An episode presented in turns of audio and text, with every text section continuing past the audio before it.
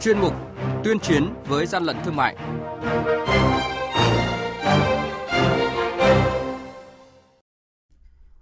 Thưa quý vị, thưa các bạn, báo cáo của Ban chỉ đạo 389 quốc gia về tình hình buôn lậu gian lận thương mại và hàng giả 2 tháng đầu năm nay nhận định do giá đường nhập lậu và giá đường sản xuất trong nước có sự chênh lệch lớn là một trong những nguyên nhân dẫn tới gia tăng buôn lậu đường cát. Đây là nội dung được phản ánh trong chuyên mục tuyên chiến với gian lận thương mại hôm nay. Mời quý vị và các bạn cùng theo dõi. Hàng nhái, hàng giả, hậu quả khôn lường.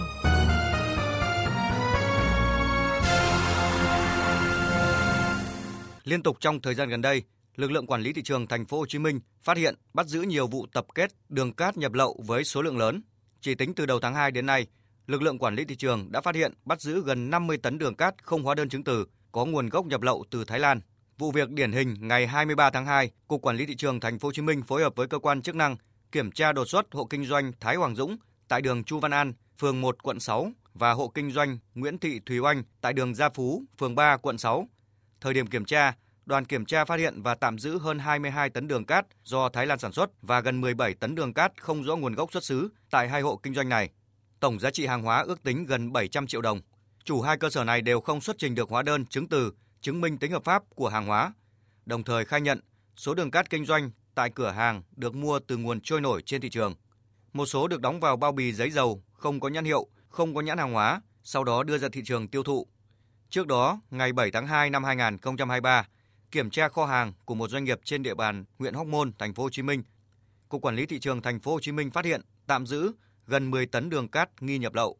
Chi tiết vụ việc, đội quản lý thị trường số 18 đã đột xuất kiểm tra kho hàng của công ty trách nhiệm hữu hạn thương mại dịch vụ Trang Dương tại địa chỉ số 15 trên 4E, ấp Thới Tây 1, xã Tân Hiệp, huyện Hóc Môn, thành phố Hồ Chí Minh do ông Nguyễn Trùng Dương làm giám đốc đã tạm giữ gần 1 tấn đường cát do Thái Lan sản xuất, có dấu hiệu nhập lậu. Cùng thời điểm này, kiểm tra hộ kinh doanh không có đăng ký tên hộ kinh doanh tại địa chỉ số 43 trên 8, ấp 4, xã Nhị Bình, huyện Hóc Môn, thành phố Hồ Chí Minh do bà Thái Thị Lan làm đại diện.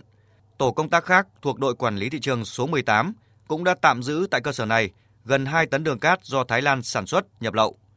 Theo đánh giá của lực lượng quản lý thị trường, phương thức, thủ đoạn của các đối tượng buôn lậu đường là lợi dụng sơ hở của lực lượng chức năng khi tuần tra kiểm soát, thuê một số cư dân địa phương mang vác hàng hóa qua biên giới, sau đó nhanh chóng tập kết đưa lên ô tô, vận chuyển vào nội địa tiêu thụ. Quá trình vận chuyển, đối tượng thuê người canh đường, cảnh giới rất chặt chẽ. Ông Huỳnh Ngọc Hồ, kiểm soát viên Cục Quản lý thị trường Thành phố Hồ Chí Minh cho biết, ngay cả khi phát hiện vây bắt cũng không hề dễ, bởi vì các đối tượng thường rất manh động, liều lĩnh. Chúng tôi thường xuyên là va chạm về vấn đề là giành giật và chống người thành công vụ.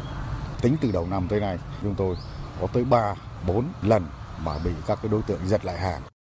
Theo Ban chỉ đạo 389 tỉnh An Giang, tuyến biên giới thuộc khu vực thành phố Châu Đốc, tỉnh An Giang vào ban ngày trên tuyến kênh nối liền giữa Việt Nam và Campuchia, thỉnh thoảng mới xuất hiện vỏ lãi của người dân hai bên biên giới qua lại tại cột mốc phụ 267 trên 3 thuộc địa bàn thành phố Châu Đốc, tỉnh An Giang, giáp danh với tỉnh Tà Keo, Campuchia. Mặc dù chưa phải mùa nước nổi, nhưng những cánh đồng này đã nhiều nước. Lợi dụng đặc điểm này, các đối tượng vận chuyển đường lậu vào ban đêm. Đại úy Trần Minh Trí, Phó đồn trưởng đồn biên phòng Vĩnh Ngươn, tỉnh An Giang cho biết. Mình hay giờ mình phục cách ở biên giới khoảng 500 mét, nên mình phục cái này mà khi mà có tiếng máy là bắt đầu mình chạy xuất phát lên bên kia thì anh, anh em chỉ ờ, mình lấy ờ, phương tiện của mình để cản cái phương tiện của đối tượng lại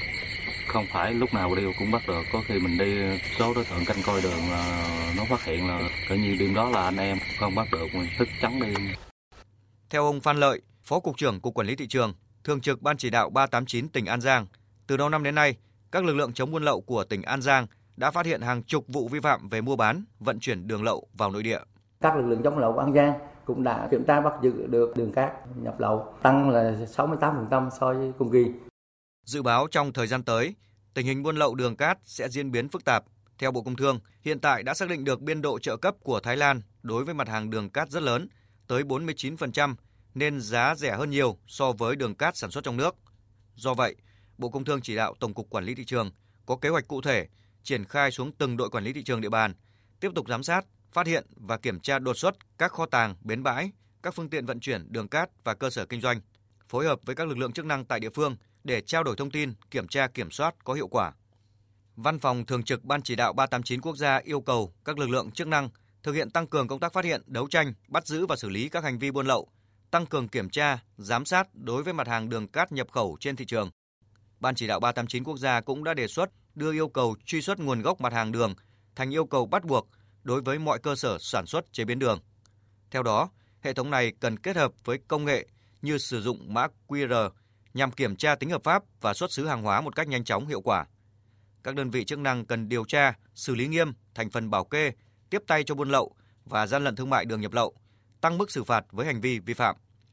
Bộ Công Thương phối hợp với Bộ Tài chính nghiên cứu, sửa đổi, bổ sung Nghị định số 185/2013 quy định xử phạt vi phạm hành chính trong lĩnh vực hoạt động thương mại, sản xuất, buôn bán hàng giả, hàng cấm và bảo vệ quyền lợi người tiêu dùng, nâng mức phạt tiền và mức phạt bổ sung đối với trường hợp cố ý vận chuyển hoặc vận chuyển nhiều lần mặt hàng đường nhập lậu.